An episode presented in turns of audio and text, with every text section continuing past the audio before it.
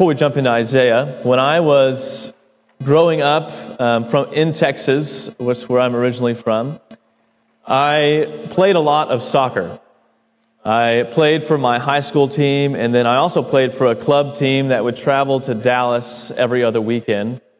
Um, I played all year. I Played during the school year. I played in the summer. Um, I even played during the winter uh, for an indoor league. So, needless to say, I loved soccer. I mean, I loved hearing about it. I loved watching it on TV. I loved talking about it with other people. I loved playing it. So, you can imagine how excited, how blown away I was when I was invited to go watch a professional soccer game with a few other of my teammates uh, at the newly built Cowboys Stadium just outside of Dallas. I don't know if you've seen this stadium or watched it, maybe watched a football game on TV with it, but this, this place is amazing. Um, it seats over 80,000 people. It's got a massive sunroof that can open and close at any time, and it's probably the most impressive part is these screens that hang above the field that reach from one 20 yard line all the way to the other 20 yard line. Just amazing. I remember walking in and just being in awe. I mean, speechless. But the most excited I was, the reason I was most excited wasn't necessarily where this game was at, but who was playing in it. I don't know if they still do this or not, but at one time, teams, the most elite, best teams in all the world, uh, would come to the United States and play in different stadiums all across the country. Teams from England, from Spain, from Mexico, the, I mean, the best teams in the world with some of the best players in the world. And so I remember walking in to the stadium, seeing the two teams' logos on the screen, looking down and seeing the players warming up on the field, and just being in utter and complete amazement. Some of you may be hearing this and thinking, soccer. Why, does, why would he love soccer? Which, which I can understand. Uh, but for teenage Paul, this was amazing. This was uh, one of the best experiences of my life. Uh, hands down, one of the best invitations that I have ever received. And as good as that invitation was, as good as anything that you may have been invited to, God is inviting you and me this morning to something, to someone even greater. He's not inviting us to a place, but He's inviting us to Himself, to know Him, to enjoy Him, to come and to feast at His table, to come to be a part of His family, to experience forgiveness of sin, to experience eternal life forever with Him. I hope to persuade you this morning to accept this invitation, to say yes to God's call. Now, for some of you, it may be the first time that you've heard this invitation. I would encourage you, listen closely, hear and respond to what God has to offer you this morning. For the others of you, you may have heard this invitation before, maybe several times, maybe here at Calvary, but you haven't yet accepted it. And I would, I would plead with you Hear again this invitation and respond to God. For many others of you, you heard this invitation maybe many, many years ago, and praise the Lord, you said yes, right? You, like you got the save the date in the mail, you hit check, yes, I'll be there, and you send it back. You got notification on your phone Google Calendar invite and you hit accept, yes, I'll be there. But as good as that is, as much as you have received this invitation, even though you have accepted it, sin and things of this world still find a way to creep into our lives. And we need to hear this invitation and respond again to God. So let's see what this great invitation is together. Looking at Isaiah 55. It's also printed in the worship guide if you want to read along there. Isaiah 55, beginning in verse 6. Seek the Lord while he may be found. Call upon him while he is near. Let the wicked forsake his way, and the unrighteous man his thoughts. Let him return to the Lord, that he may have compassion on him, and to our God, for he will abundantly pardon. For my thoughts are not your thoughts, neither are your ways my ways, declares the Lord. For as the heavens are higher than the earth, so are my ways higher than your ways, and my thoughts than your thoughts. These are the words of the Lord.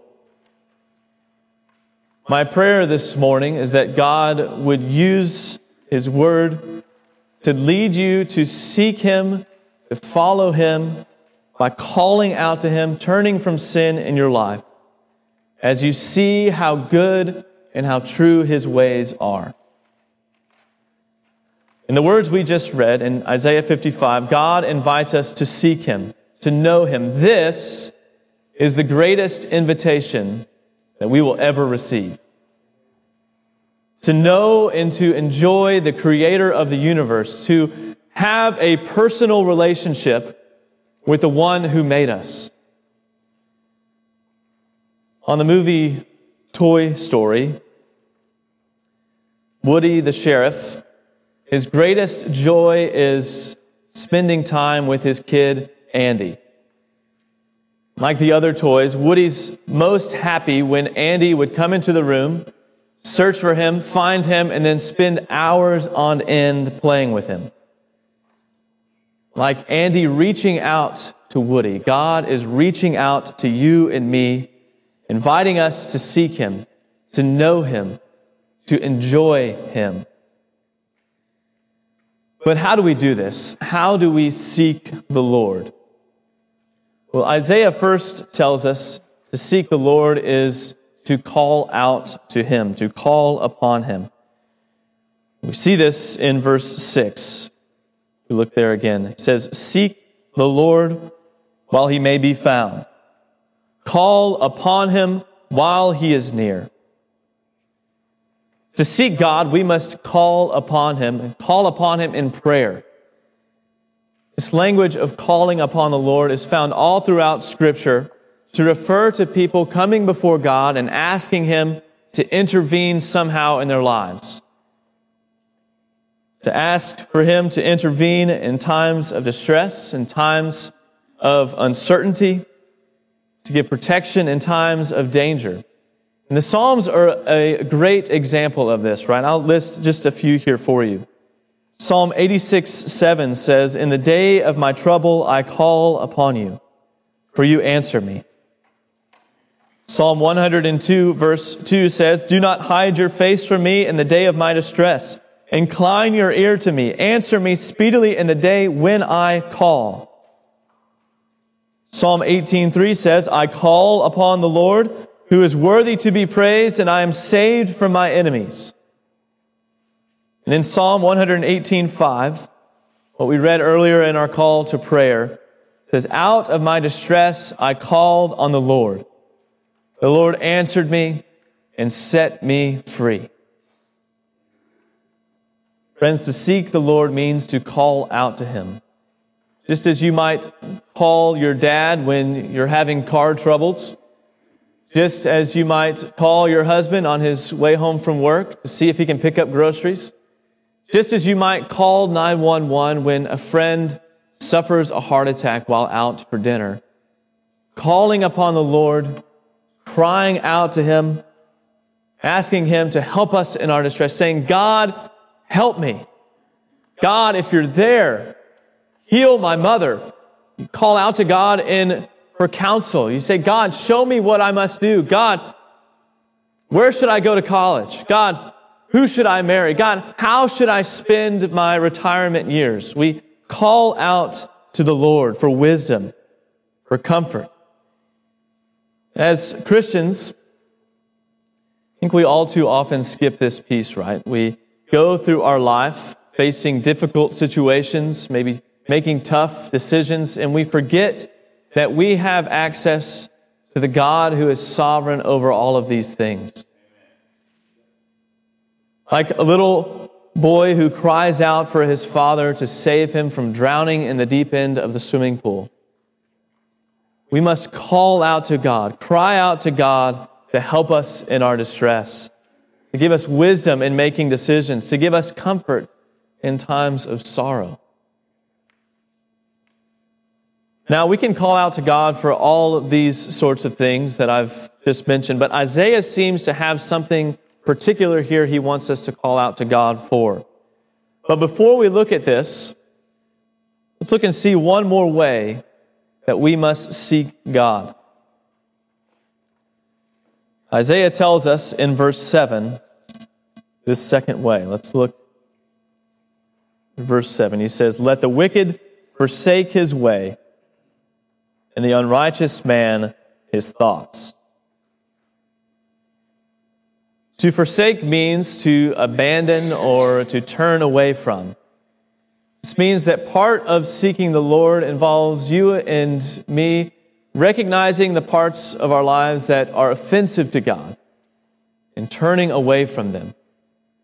Isaiah is calling the sinner, he's calling you and me to turn away from our sin. But he's even more specific here. Again, he says, Let the wicked forsake his way, and the unrighteous man his thoughts. When Isaiah speaks here of ways and thoughts, he's referring to how someone lives their life, what motivates them, what drives them. He's telling us that whatever it is that gets us out of bed in the morning, whatever it is that informs our decisions and our views on life, is skewed and it's broken. And we need to give it up.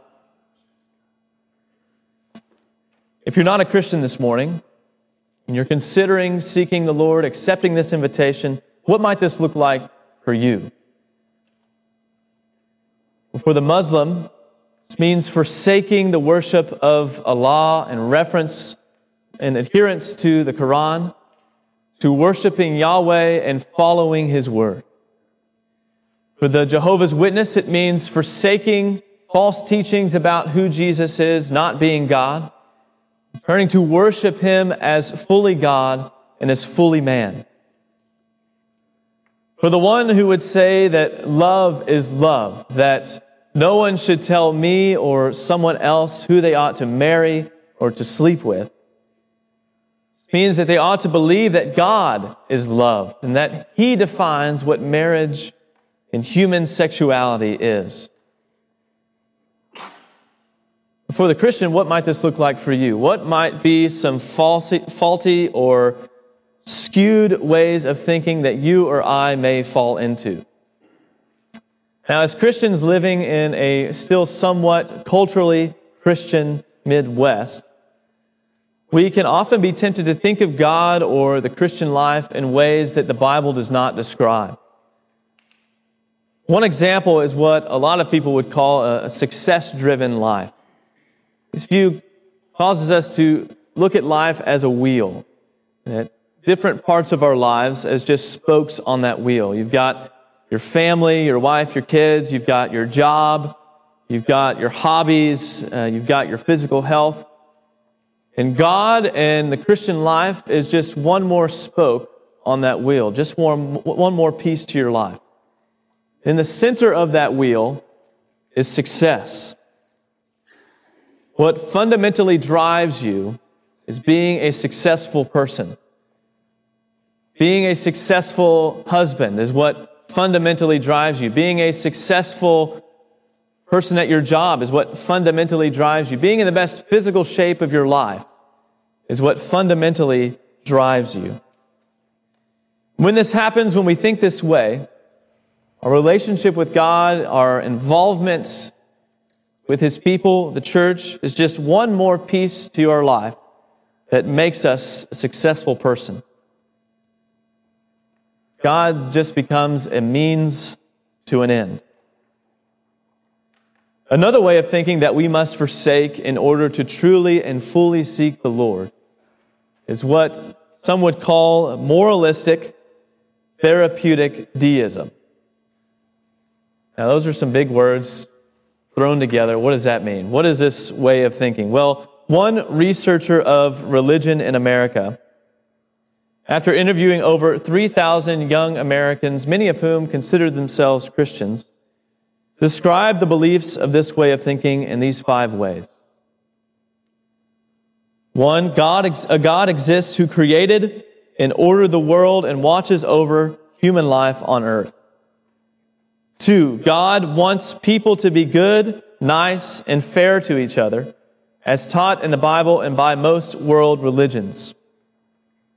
Three, the central goal of life is to be happy and to feel good about oneself.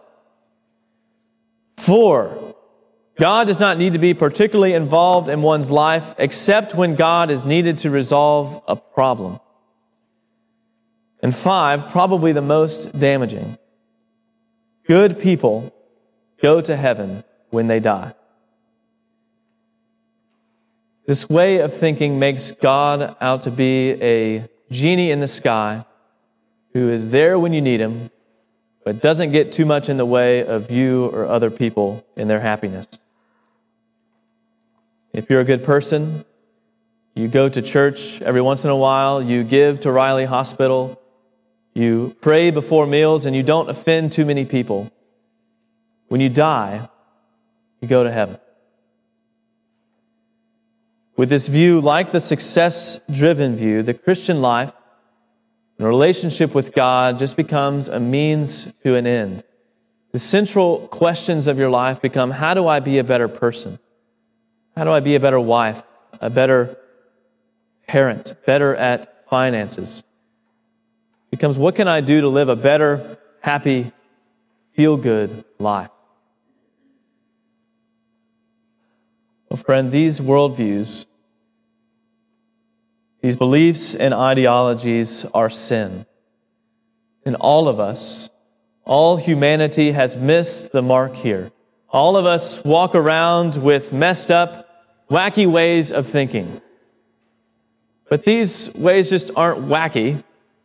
They're deeply, deeply offensive to God. And they put us in a perilous terrible position before him. In Romans chapter 3, verse 23, the Bible tells us that all have sinned and fall short of the glory of God.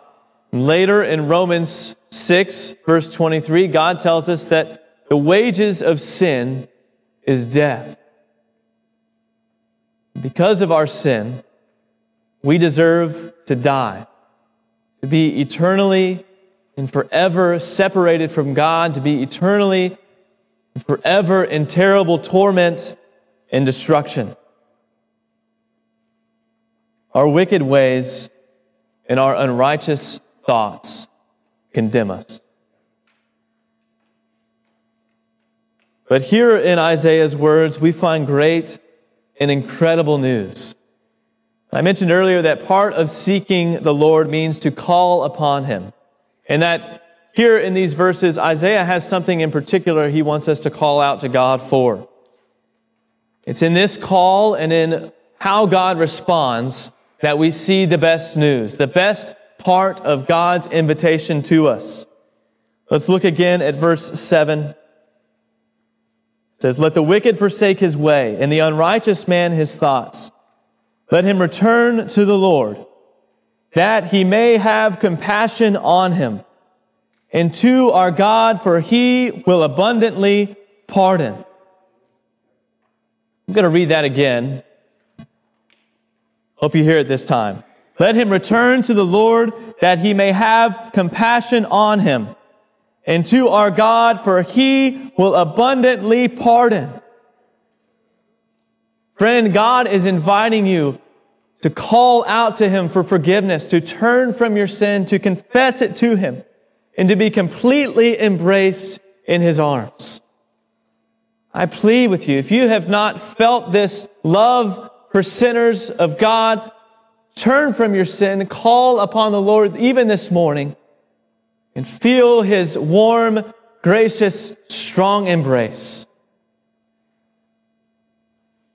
Christian, if you find yourself caught in sin, maybe in one of the ways of thinking that I just described, run back to the Lord.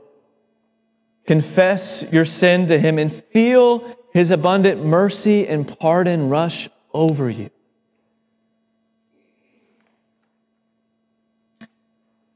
But how can God do this? How can God simply pardon sinners? How can He pardon rebellious sinners who deserve death and destruction because of their sin? Does He just ignore it?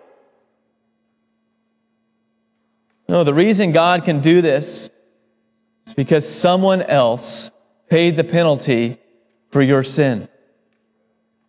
Someone else died so that we can live. Surely he has borne our griefs and carried our sorrows. Yet we esteemed him stricken, smitten by God, and afflicted. But he was pierced for our transgressions. He was crushed for our iniquities. Upon him was the chastisement that brought us peace, and with his wounds we are healed. Hear this. All we like sheep have gone astray. We have turned everyone to his own way. And the Lord has laid on him the iniquity of us all. Jesus Christ, the Son of David, the Son of God, the suffering servant, He is the Lamb who was slain in our place. He is the one who bore our sins on His body on the cross so that we might go free.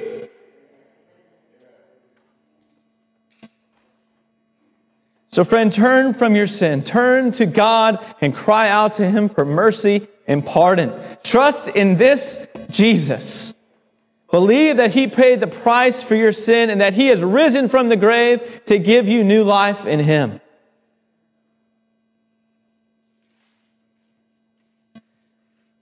God is inviting you this morning to seek Him, to seek Him by calling out to Him, by repenting of your sin and experiencing His forgiveness and love.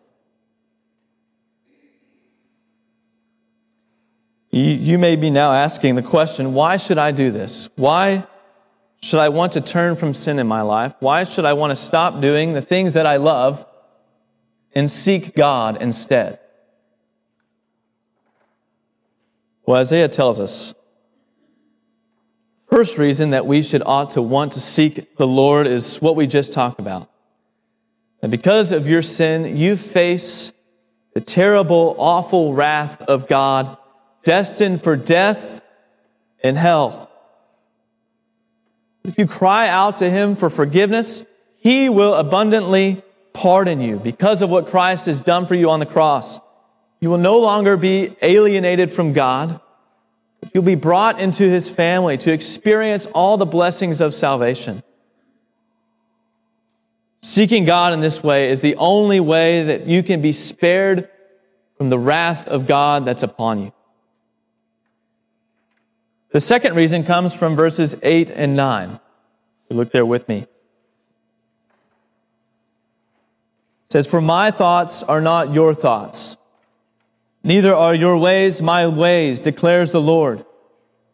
For as the heavens are higher than the earth, so are my ways higher than your ways, and my thoughts than your thoughts. We ought to want to seek the Lord because his ways and his thoughts are better, they're higher, and they're greater than ours. And a lot of times when you hear these verses quoted, it's usually in reference to some mysterious or unknown movement of God in their life or in someone else's life. One example may be a sudden death of a loved one or a hurricane that devastates the coast. You might hear someone say, God moves in a mysterious way. His ways are not our ways, His thoughts are not our thoughts. Now, as good and as true as this statement is about God's sovereignty, I think it misses the main point Isaiah is trying to make here. He's saying that in relation to our wicked ways and to our wicked thoughts in verse 7, God's ways and God's thoughts are different. They're better. Just as the heavens above the sky are far away from, are separate and different from the earth, just as when At night, you may look up into the stars and see how far away even the closest star is. God's ways and his thoughts are different, better, greater than ours. This means that the way God views the world, the way God even views himself, is consistent with reality. It's true. Not only is it true, it's good. Psalm 119, verse 68 says, You are good, and you do good. It's a good verse to memorize. You are good, and you do good. Everything God does, and everything He is, is good. What better example of this is there than the gospel? Amen? The truth that God would choose to show mercy and forgiveness to such rebellious and mean creatures as us. That the Son of God would take on humanity, live a completely human life, warts and all, all to save and redeem sinners like you and me. This ought to make us sing, Hallelujah, what a Savior. This God the God who does this, he has to be good. Now, for those individuals I mentioned earlier, how will God's ways prove to be better for them?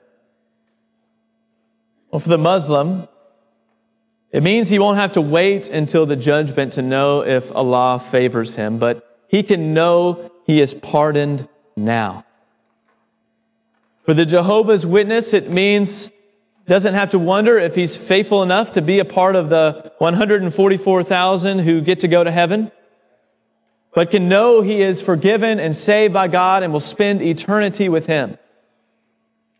For the man or woman who defines marriage and sexuality as love is love, it means he or she can see the covenant love of Christ, the love that he has for his church displayed in the marriage between one woman and one man.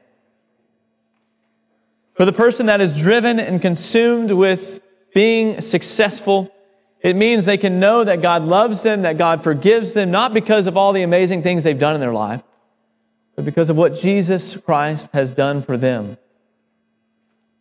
For the person whose main goal in life is to be happy, the person who sees God as maybe a distant, fun uncle, means they can experience the true joy and peace with a God who longs to know them personally and intimately. God's ways and God's thoughts are just better than ours. Friend, I plead with you give up these false and empty pursuits and follow Him. The last reason we should want to seek the Lord is found in the first verse of what we read this morning. Verse 6, if you look back there with me. He says, Seek the Lord while he may be found. Call upon him while he is near. We should want to seek the Lord right now. This very morning, because the time is limited. Isaiah is saying there is a time when God will be found. There is a time when God will be near. Friend, that time is now. You are here listening to God's words. You're hearing it read in the service. You're hearing it preached even right now. Respond to Him today. Because this means that there is a time when God will not be found. There is a time when God will not be near.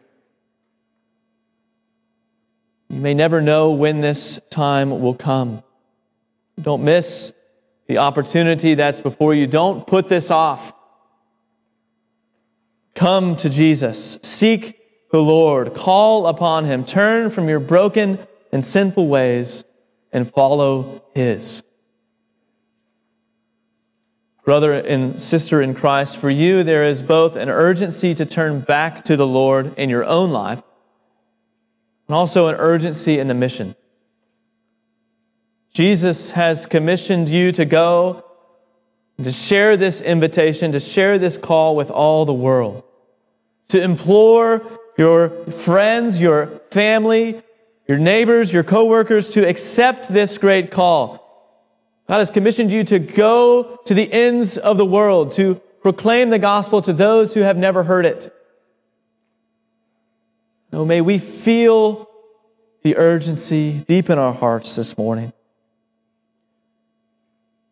May we take God's great invitation seriously. May we seek Him by calling out to Him, confessing our sin, experiencing His forgiveness and His love, and walking in His good ways. Let's do that even right now as we call out to the Lord in prayer.